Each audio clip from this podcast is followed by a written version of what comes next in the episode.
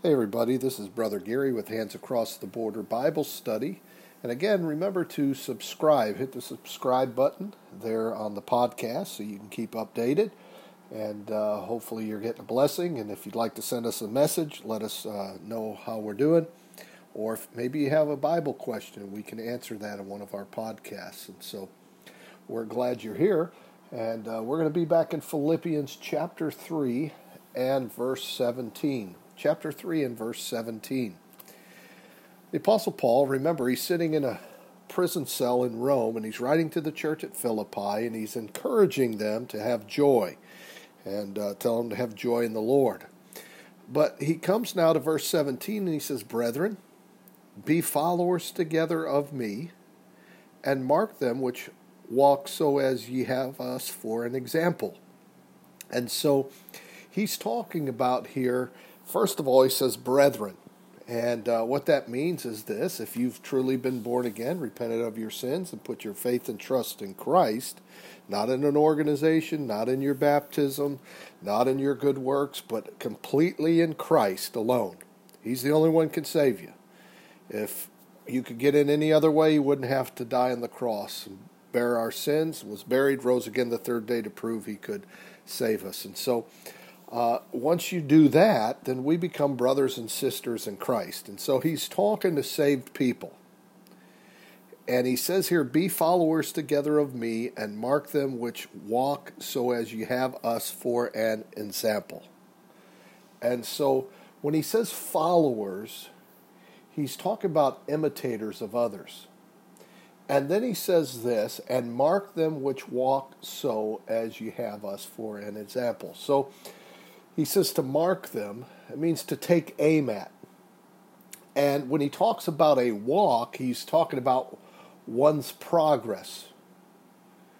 And then he says an example, and that means like a like a die or a pattern in conformity.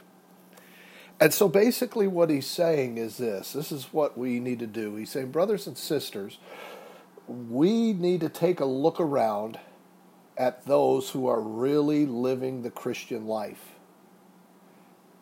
as a pattern for us to have a walk with Christ. Now, the Apostle Paul is not saying he is sinless and perfect and all of that, no, but you and I would have to agree as we read the scriptures in the New Testament.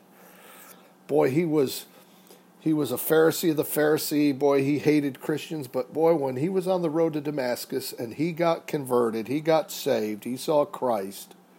There was a change in his life, and he was one of the most surrendered Christians we read about here in the New Testament. And what he is saying is this you and I, we need to stop and we need to look around for those who are really sold out for Christ and follow that example.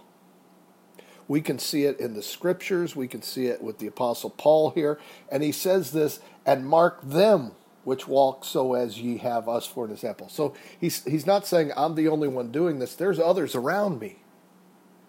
And, and he's saying, imitate and take aim at one's progress as a pattern of conformity of following Christ. You know, he said it again in 1 Corinthians chapter 11 and verse 1, follow me as I follow Christ. And what we need to do is just stop and look around. Who who is your hero, so to speak? I remember when I was a kid, you know, you'd walk into my room and I'd have all those posters up of different sports heroes, and those were my heroes. But you know what? We need some heroes of the faith. Heroes of the faith.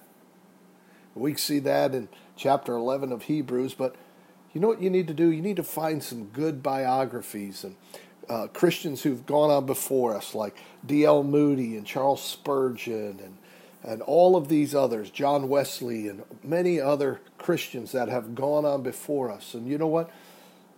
Don't follow them blindly, but boy, it's a good pattern as they followed Christ. You see, if we're not careful, we become complacent in our walk with the Lord and we just kind of put it on neutral and we let some things slide and we just continue on and the whole time we're being convicted of it, you know, and, and we just make excuses for it. And, you know, when I played sports, and I'm a long way from playing sports now, I can guarantee you that, but you would want to get around other guys in that sport who would push you. Whether you'd be in track or lifting weights or different types of team sports and different things like that, someone who'd really push you to be better. And that's what you want to surround yourself with is folks who are really living for the Lord. Why? Because one day we're going to stand before the Lord. You are. You and me.